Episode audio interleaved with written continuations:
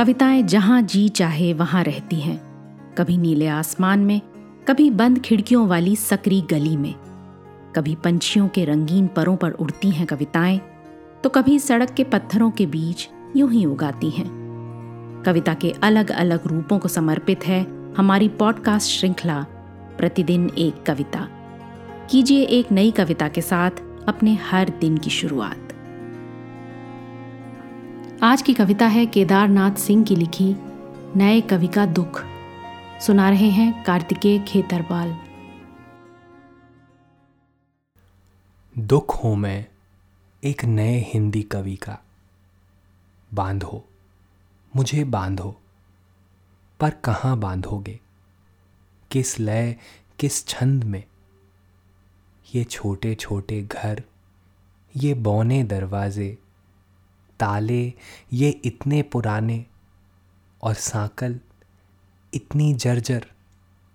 आसमान इतना ज़रा सा और हवा इतनी कम कम नफ़रत, यह इतनी गुमसुम सी और प्यार, यह इतना अकेला और गोलमोल।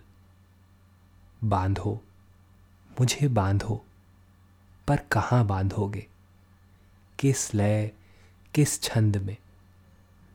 क्या जीवन इसी तरह बीतेगा? शब्दों से शब्दों तक जीने, और जीने और जीने और जीने के लगातार द्वंद्व में। आज की कविता को आप पॉडकास्ट के शो नोट्स में पढ़ सकते हैं।